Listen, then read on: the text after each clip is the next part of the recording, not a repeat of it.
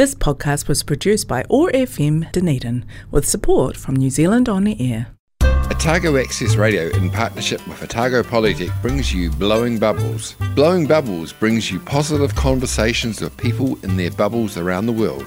How are people living their bubble lives? Working from home, keeping kids entertained, and staying connected and getting exercise. And how are these things presenting us with the opportunities to find new ways of living? Every weekday, the Sustainable Lens team of Samuel Mann, Shane Gallagher, and Mawera Karetai reach out from their bubbles to chat with interesting and positive people around the world. Broadcast on Otago Access Radio 105.4 FM and streamed and podcast on oar.org.nz and sustainablelens.org, bringing connection, joy, kindness, and peace in the days ahead. Welcome to Blowing Bubbles, positive conversations with people in their bubbles, their safe spaces around the world. I'm Samuel Mann in Sawyers Bay, Dunedin, and I am joined today by Mawera Karetai in Whakatane. Kia ora, Mawera. So, Sam, how goes it? Goes very well, although I have blisters on my hands from planting lots of plants yesterday. We got a whole pile of plants that the City Council had dug up from the flower beds and we're going to throw away. So now there's quite a lot of them in our garden. I don't know how many will survive, but it's worth a try. I love that your council did that. I wish councils everywhere would do that. In fact, I'm going to lobby Whakatane District Council to do exactly that. Thank you. Yeah, they just they just made they just made sure that when they were pulling them up, they tried to get them up in you know wholish bits, and then they like loaded them all up into a into a truck and dumped them all out on the ground. So you had to kind of like ferret through and figure out the the plants that were worth worth rescuing, and then they um had a surprise of their lives by p- being put into our clay.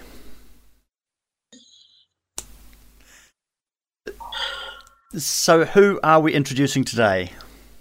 Today, it is my absolutely great pleasure to introduce Simon Prast.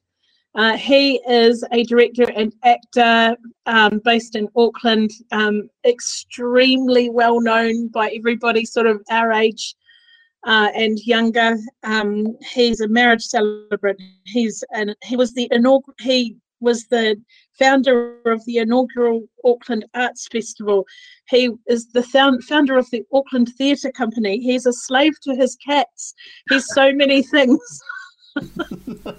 but he's entertained us for so many years, and you're such an institution in all things arts in New Zealand, and we're so lucky to have you, Simon. Thank you.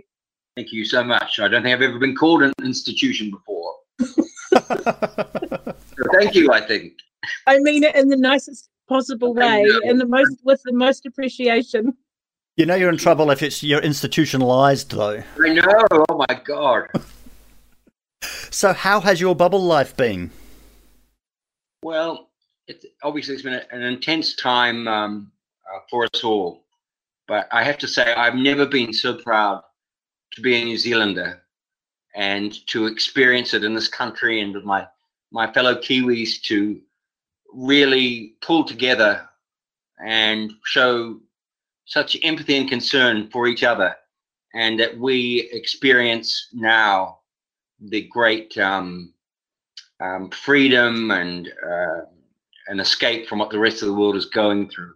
So I have to say it's been a very um, a very easy time for me personally. I've you know adhered to all of the, um, the things. I got myself a very cool mask, which I, I like to wear, so I wear that I now. So all in all, it's been a, a very interesting time, but um, I, I feel that you know we've all pulled through very well. I feel very proud. So during the the lockdown, the first one, of course, theatre was one of the things that just went just stopped dead. Yes, well, well, actually, you know, the very first um, uh, inkling I had that this was going to affect us all um, is that one of the things that I do as a marriage celebrant is a lot of um, Chinese couples would fly to New Zealand to um, enjoy a, a, lovely wedding here in our beautiful countryside. And in January, um, um, we had our first cancellation, and this is the first time it ever happened. And of course, you, you track that back to Wuhan, you think, what the, what's happening over there? It's starting to affect my life, and then all of a sudden, in March, um, it's a worldwide uh, phenomenon. And so, not only theatre, but well, everything, everything switched switched off. I'm pleased to say that people have started to get married again, but um, theatre hasn't turned back on. And I see um, that Broadway, for example, they're not going to be turning the lights back on until the middle of next year. So it's um, it's a very challenging time for the live performing arts. So, did you during the lockdown? Did did you try and carry on rehearsing or, or preparing for plays and things? No, um, I didn't. I, we were scheduled to do a play at Q Theatre here in Auckland in the middle of the year, and um, that was, uh, of course, cancelled. But it has been reprogrammed um, for uh, early next year. So a lot, a lot of things have been uh, postponed. Some things obviously have been uh, cancelled. I know Auckland Theatre Company, um, as you so very kindly put, I have a connection with. Um, they had only performed two uh, plays of their season this year, and then they had to wipe the whole thing. They thought that they could get it turned back on again for the second half of the year, but of course we had a second lockdown, so it was a bit of a double blow for the performing arts. Um, but it's a very resilient sector, and you know we're used to functioning on a, you know, the smell of an oily rag, as it were.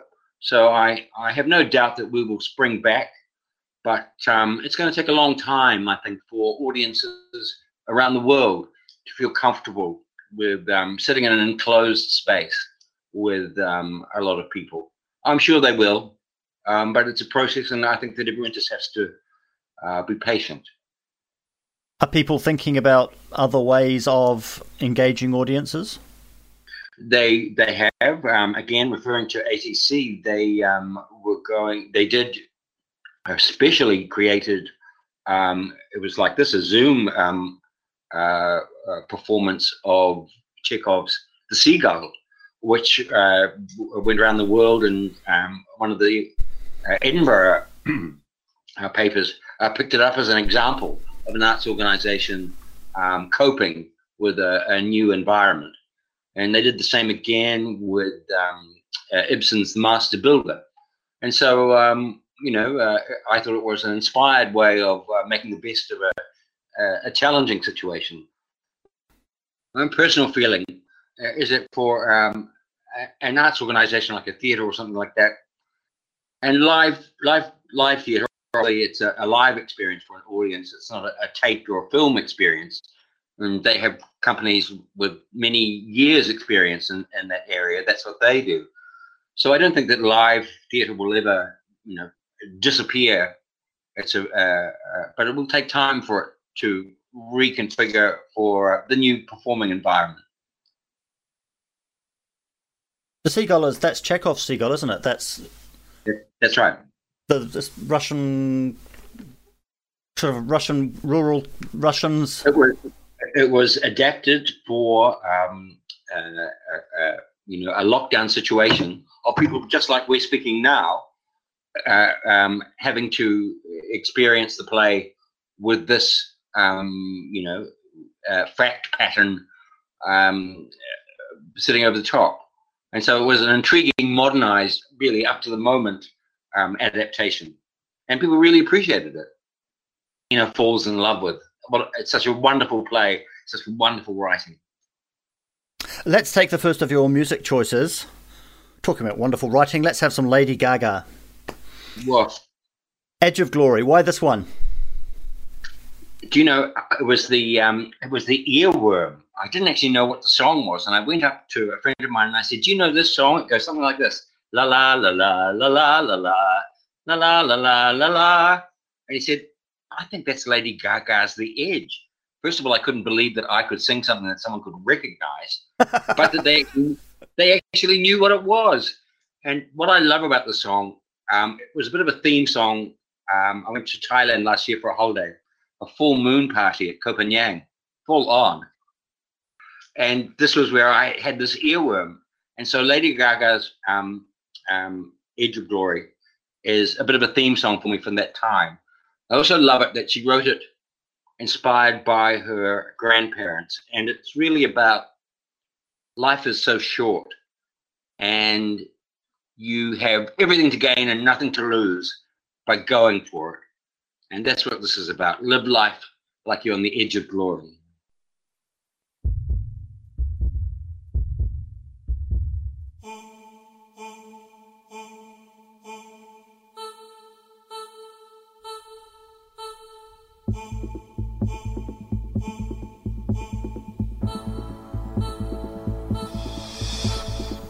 There ain't no reason you and me should be alone.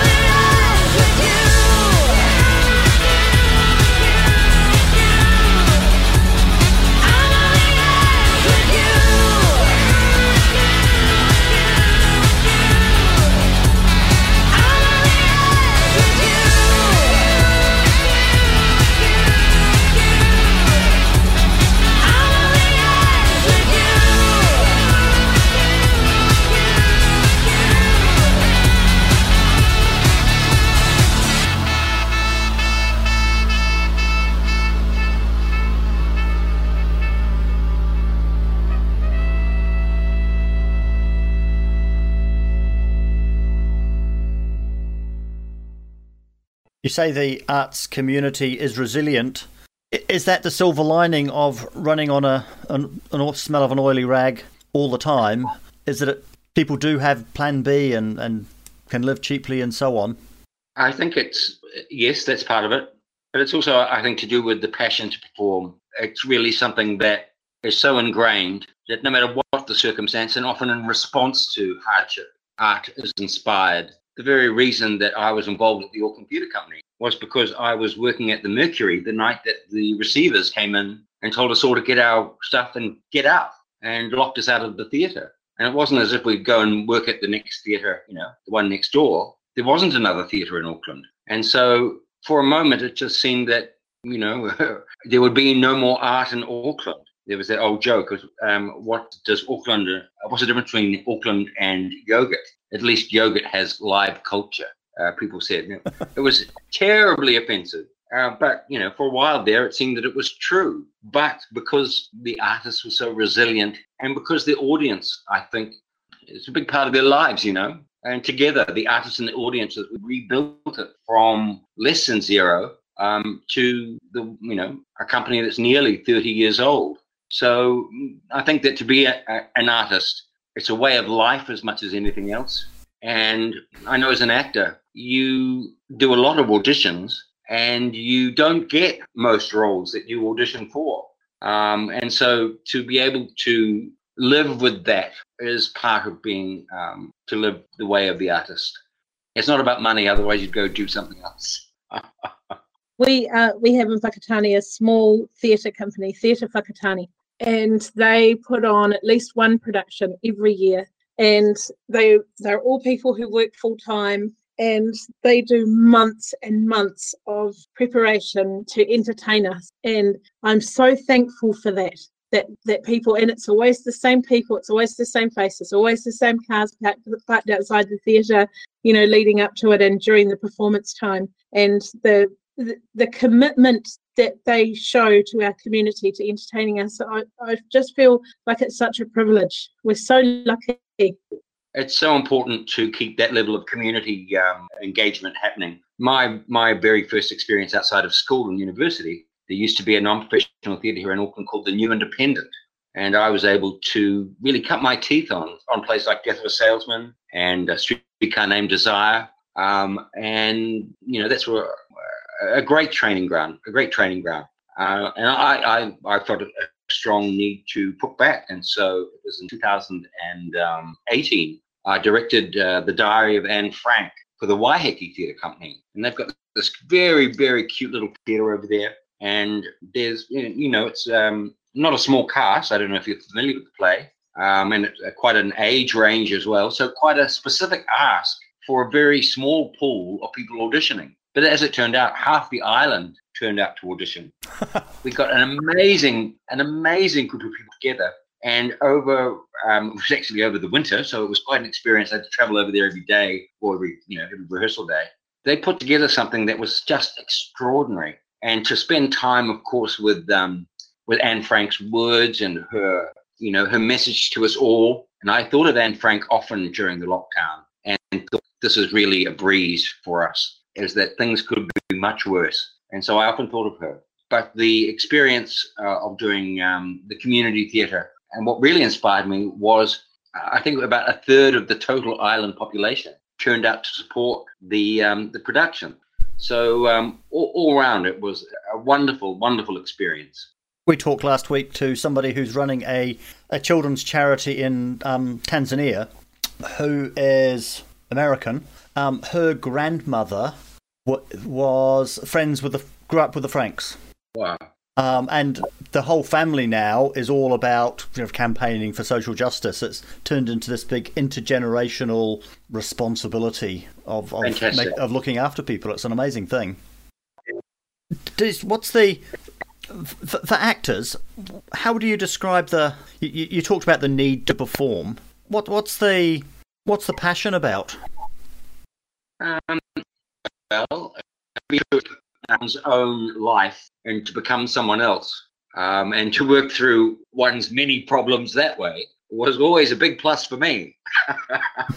so you know, it's um, a bit of a bit of astral traveling like that. also um, to encounter probably some of the greatest minds in in civilization. To do a Shakespeare play, for example, is to walk with God, and to say those words is to take your part in the human race, I guess, as it was, as it, as it were. If you know what I'm saying, Mhm. um, is that I'm part of a species capable of this, and the beauty of the language and the power of the imagery. You know, it just gives you so much, and the way of looking at the world and putting things into context. I think that being an actor gives you um, just a different way of, of, of looking at things. And it's almost like you have a, re- a responsibility of sorts to be, as Hamlet says, to hold the mirror up.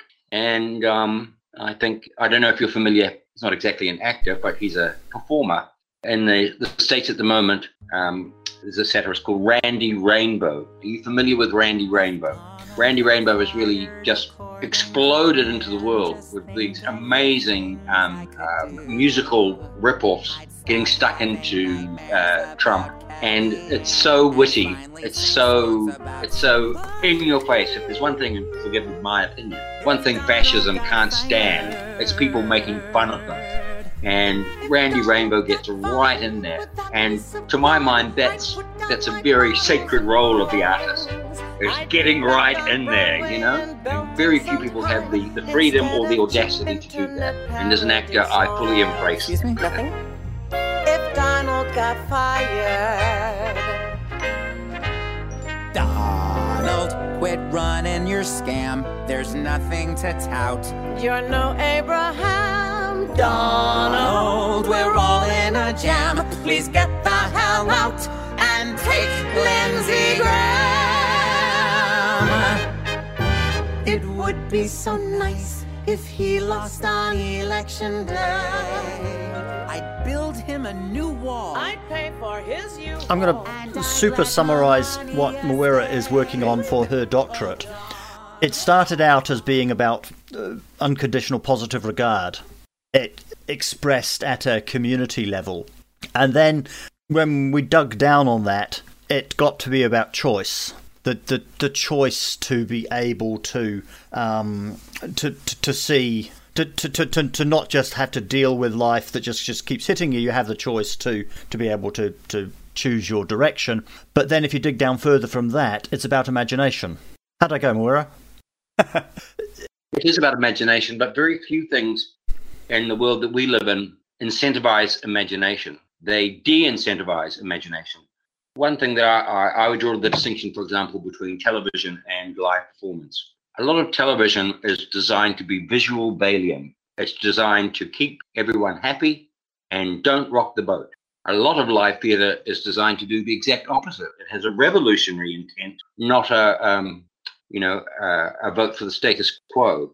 And so um, I think that uh, to to have the the privilege of being able to exercise your imagination, there's a lot in life that conspires against you. Whether it's you know you you can't find work, or if you have work, you don't have enough pay to you know feed your family and things like that. Just the base the basic necessities of life can you know they can take a toll. It can be very hard to just spend some time with yourself and think about what's happening to me, what's happening to the world, what do I want to do about it? To have that moment of clarity, um, it's a it's a rare thing, you know. It's a, it's a, and it's a privilege. Uh, I try to work towards that in my own life. Um, you know, to speak less and l- listen more, uh, to pay attention on uh, with what's happening in the world and what you can do to make a positive change. Um, you know, I think that, that being awake is a you know it's it's a very good thing to be.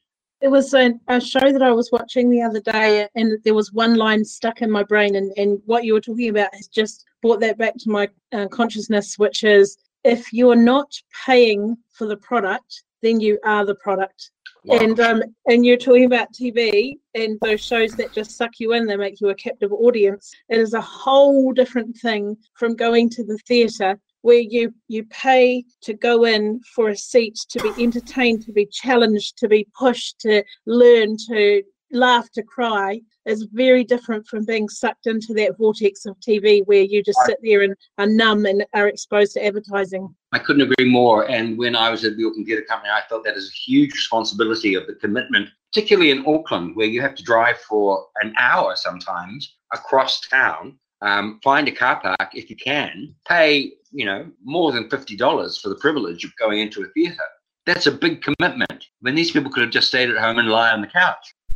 So I felt that that always had to be honoured and never taken for granted. In live theatre, you the audience has to buy into the imagination as well. In, in in television, you can actually film a Russian countryside in winter, but you can't get that onto a stage. Well, do you know that the audience's imagination has a much bigger budget than any theatre company? And I'll give you one example of this. The greatest round of applause I ever got was from a school matinee audience of To Kill a Mockingbird, where I played Atticus Finch. And if you know the story, Atticus has to um, shoot a rabid dog.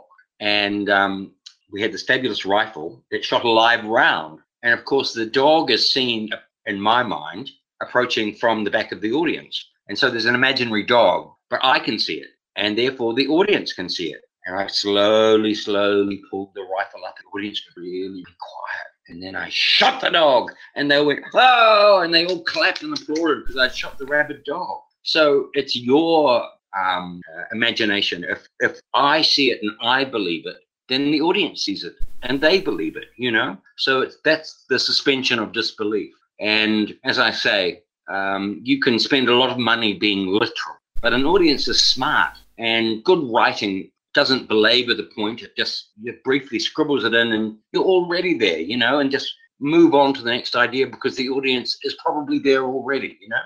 I saw a production of Death of a Salesman in um, on Broadway, um, and oh my god, I don't know if you're familiar with the play, but it flashes in and out um, from childhood to the children, full of flashbacks, you know. And they had a conveyor belt, a literal physical conveyor belt that would bring the sets on and then chug the sets off. And what an audience would have taken a half second to process took about you know five or six minutes for the effect. And I thought that was very instructive. Is that when you're putting on theatre, you don't have to spend a lot of money to create a very rich experience audience. You could have done it with the teddy bear in the corner that you put in or that's something. right. And, and everything, everything comes back to good writing. Everything. If you're working with a, a, a good playwright, a good play, then 98% of your work is done. If you are working with an average script, then it helps to have very good actors because they can endow it with um, oftentimes what's not there. Do we need to be trained to have that imagination? I imagine that we have it when we're little kids. Yes, and um, I think that it gets beaten out of uh, uh, a lot of people. You know, it's a hard slog. But um, as you said, when you, when you spend time with children, um, it's such a delightful thing. And oftentimes I'm sitting there at the lights, and you see this little boy with his mum, and little boy's just skipping, skipping, skipping across the the um, the zebra crossing, whatever it is. And I think, well, I wonder how old that little boy will be when he just won't, when he'll stop skipping. You know, and I think that happens. That happens to a lot of people where they just stop skipping. Bubble Sprite of the Forest of Orokonui, Dunedin's favourite goddess, Tahu Mackenzie.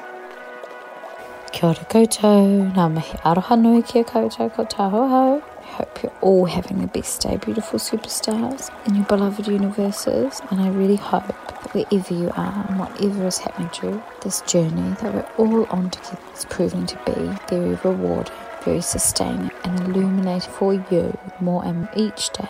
The triumph of nature's art that you are all these wonderful things about you maybe you're not aware of consciously, but of course you're contributing every day to this wonderful process of co evolution of which we are all part, connecting us to all life in an infinite web.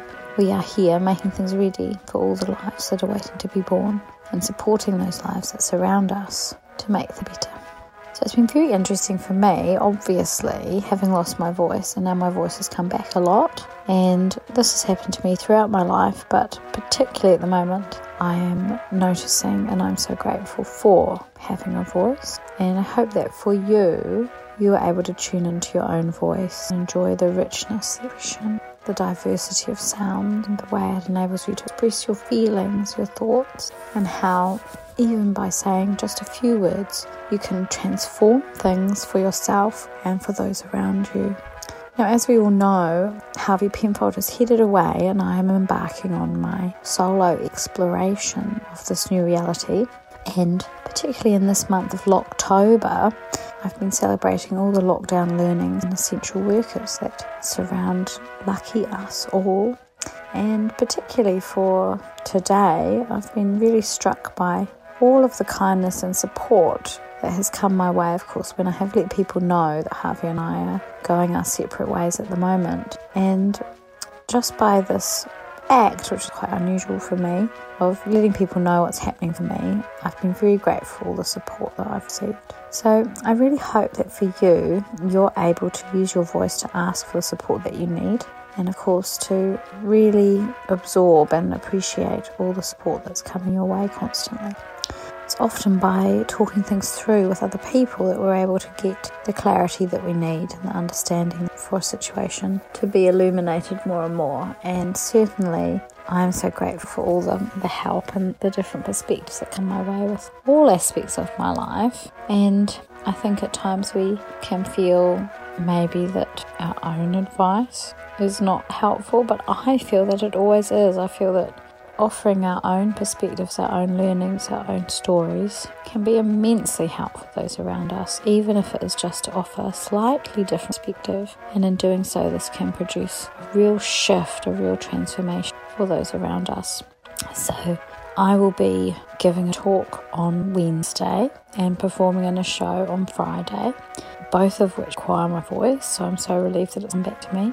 And for those of you that know the story of the Little Mermaid, that her voice was taken from. It really is such a precious gift that we all have. So I invite you today to really consciously tune into your voice, all of the beauty, all of the music, all of the storytelling, all of the silence between each sound, all of the power that you possess in your voice. And I invite you to appreciate, of course, the voices that surround you and the ability that you have to harmonize with them, not only in terms of the sound itself and the beauty and the purity of the sound, mixing with others to create masterpiece creativity, but also in terms of how you're shaping, communicating in response to others and in order to clarify and illuminate for them with your unique perspective and I'll look for talking tomorrow. Thanks so much. Ka kite. You're listening to Blowing Bubbles. We're talking with Simon Prast. Uh, Simon, before you're just talking about um, how, how your imagination then feeds the imagination of the audience. If you don't believe it, how do they believe it? And my mind um, goes to classrooms, to learners, to children sitting in classrooms with teachers, and the children trying to um, imagine themselves in the future. But if the teacher can't see a future for them, then how can the, the child see a future for themselves?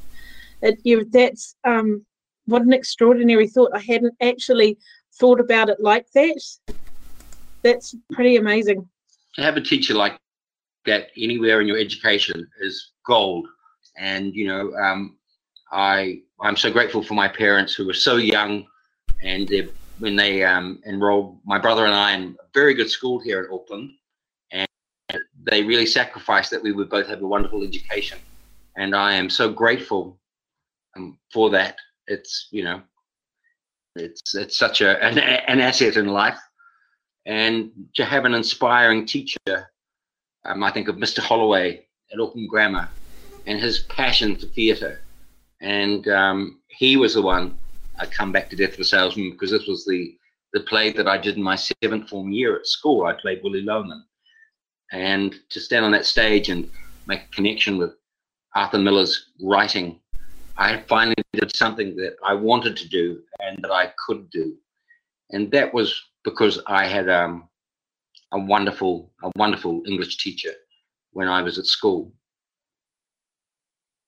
Yeah, Denise Walsh at this end at Logan Park. I got to speak to Arthur Miller, by the way. Um, I was uh, at Auckland Theatre Company. I directed the play in 1999, and um, I actually paid for the rights to it. Yes, I, um, I, I was actually in New York in 1999. I, I um, for the company, um, put the deposit on the rights for death of a salesman um, with uh, Arthur Miller's agent, Bridget Aschenberg. And she said to me, Would you like to speak to Arthur? And uh, I said, Well, of course. So she picked up the phone and she dialed Arthur Miller and she handed me the phone. And for about five minutes, it was like speaking to Abraham Lincoln. Let me tell you. Um, I, I didn't quite know what to say. I, I asked a little bit about whether the play was autobiographical, and he said not particularly. But it was really just such a, a brush with, with history. He's been such a, a hero for me, and I love his plays. And to, to speak to him was, um, you know, uh, such a high point for me. When we were growing up, my sister was famous in our family for recognizing famous people in car parks. It, it wasn't those people, of course, but she was absolutely adamant that it was a famous person that was that she had just seen. But you actually did get to meet him this time. Are you sure? Well, I'll have to get my sister to check.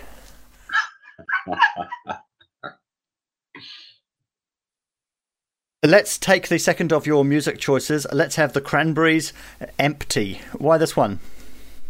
I've been having a bit of a a, a, a, a 90s um, uh, you know retro festival in my car anyway, and um, I was playing uh, that Cranberries album, and just what a, an amazing voice Dolores has uh, or had, and there are some days when only Dolores will do, and um, it's funny you know, empty is the happiest song on that whole album. It's so ironic.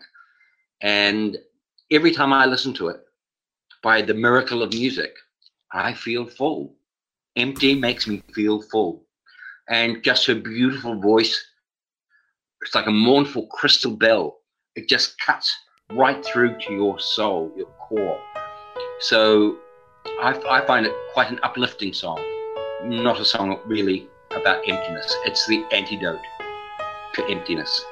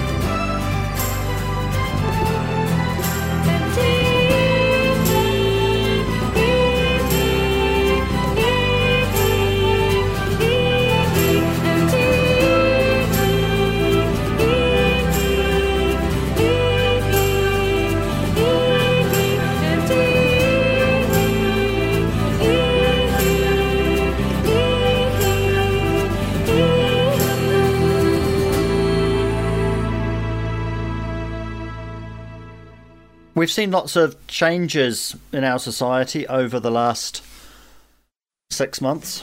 Oh, it's October, nine, ten months. What do you think is going to stick, and what do you hope will stick? This um, uh, coronavirus is a, a changing, history altering experience of the entire world. And by some quirk of fate, we few, we happy few, we band of brothers and sisters have ended up in the best place on earth. And I think that we are coming to terms with that. Lucky, how lucky we are. And I think that over time, over this time, more and more we will come to appreciate uh, the advantage that we have. From that point, we will begin to offer support and help and guidance for the rest of the world. It always struck me as being um, uh, instructive that New Zealand is the first country in the world to see the light. And I think that is a metaphor that will be our role in the world over the next uh, while. Once we seem so far away, the tyranny of distance, but there is no tyranny of distance now. And I think as we see the world respond to Jacinda Ardern's inspired leadership, it's really a whole new way of, um, it's a whole new style of politics. And really the only way for politics um, in the future is that, you know, we've had enough, forgive me, we've had enough assholes in this world. And if I want assholes, I can talk to myself, God damn it. But we have to look out for each other and look out for the world that we live in. If we want, if you care for your children, you know, and if you believe in the future. And I think that um, we already had that in our DNA as New Zealanders. And more and more, I think that that will become apparent. It is already apparent to the rest of the world, but it'll become apparent to us. And when we fully embrace that role, I think we will have found our true leadership position in the world. So I have some questions to end the show with, and not that much time. What is the biggest success you've had in the last couple of years? You can see me on Television New Zealand on demand in a show called The New Legends of Monkey, which is playing worldwide on Netflix at the moment. And I have to say that at the grand old age of 58, I had the amazing experience, once it played on Television New Zealand on demand, of being on a show that was playing in the entire world at the same time. And that was very exciting for me. And, you know, we spoke at the beginning about imagination and having fun. I've never had so much fun on a, on a set before. And I've seen the show. I'm so proud of the show. And I don't know if you're familiar with the story, but it's based on um, a very famous um, Journey to the West. And um, it's not really a kid's show, although you can watch it with your kids and they'll have a great time. But it's about um, friendship and um, loyalty over time and about being a part of something bigger than yourself. And what an extraordinary um, thing that is. And so that for me has been, um, professionally anyway, a gift that, you know, has kept me going um, during this time. I didn't feel that I'm at the end of something. I feel that I'm at the beginning of something. And that's a wonderful feeling, you know? And it's sitting at 100% on Rotten Tomatoes. Whoa! that's just me voting. So we're writing a book of these uh, conversations. It's called Tomorrow's Heroes. It's our team of people doing good work. So you're uh, in our team. What is the superpower that has got you into our mansion? oh my goodness. Um, um, I am the ocean, and you can throw into me anything. And like the ocean, I will accept it and embrace it. That's the way that I cope with things that come at me. It's like dropping a pebble in the ocean. That is very different to anything that anybody has said before. Do you consider Oh, yourself to be an activist? Is that good? Yeah, that's that's incredible. Um, uh, well, I I guess so. I guess so. I mean, um, I I love Facebook because I'm a technophobe, but I can work Facebook. Working on this thing tonight has been a technical achievement for me.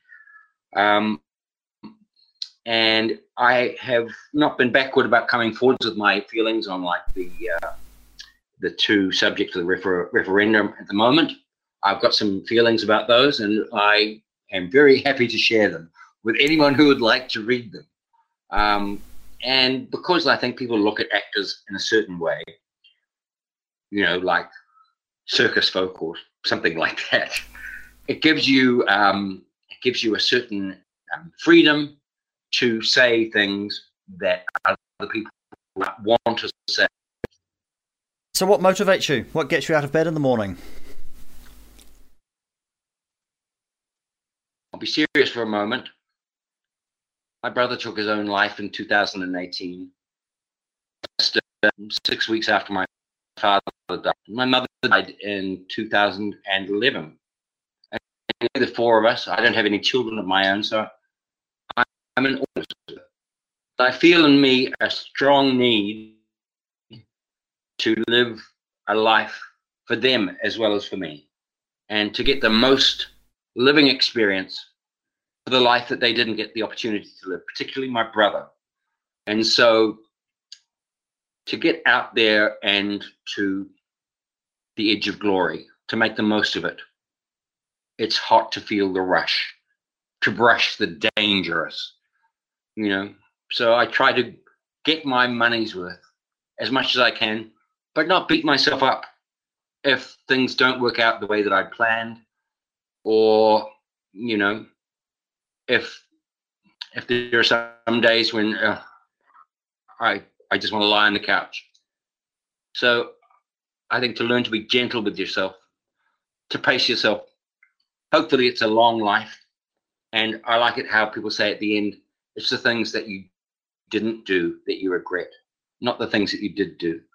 And I've made it my mission in life to do as much as I can, and for better or worse, I have always been lucky enough to be able to do that. And I've fallen flat on my face a couple of times. And goodness knows I've done some very stupid things in my life. But I've survived through where my immediate family didn't. And so I feel a, a, a responsibility to live for them the best that I can. Is that the challenge that you're looking forward to over the next year or so, continuing that, or is it something specific? Um, well, it's it's really my steady state.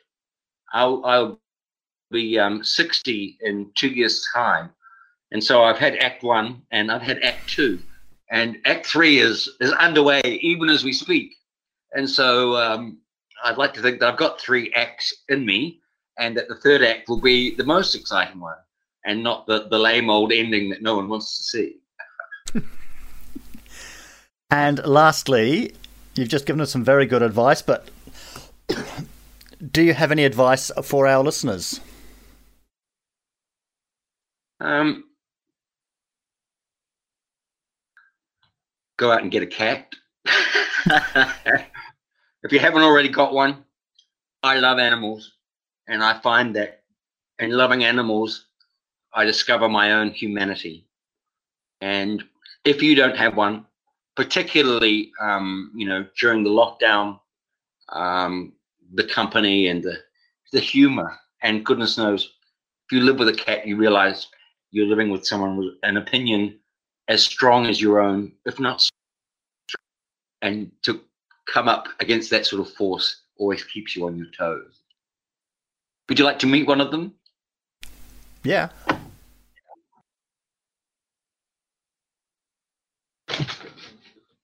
Oh, hello. Hello. This is Poo Poo. This is Poo Poo. oh, lovely. I've got three of them Paris, Hilton, and Poo Poo. I'll tell you why she's called Poo Poo. I'll leave that to your imagination. Moira. Simon, oh my gosh, this has just been extraordinary. Um, from having lost my sister um, at a young age, um, I know exactly what it is to live your life for them as well. I've spent my whole life living my life for my sister too, since she never got the opportunity. And um, there have been so many things that you've said that have struck a chord with me tonight. You are an extraordinary human, and I'm so glad we got to talk to you. And we're so lucky to have you. And you've, I bet you could never count the number of lives that you've touched. Thank goodness you have. Thank you so much. Thank you very much. We're going out to the Seagull, not the play, but the opera, Pasatieri's opera. This is Eleni Karendro with the Song of the Lake.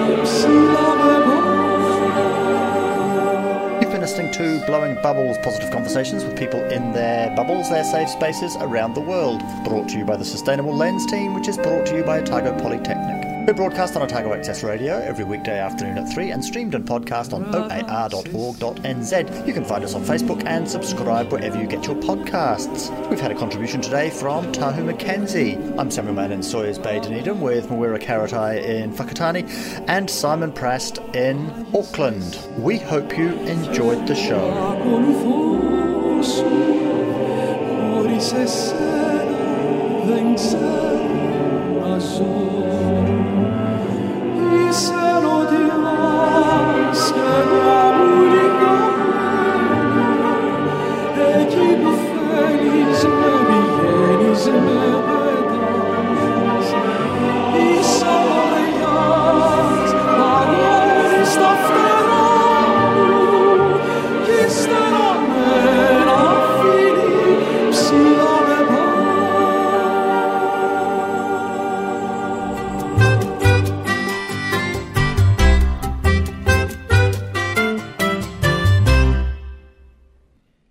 podcast was produced by OAR FM Dunedin with support from New Zealand On Air.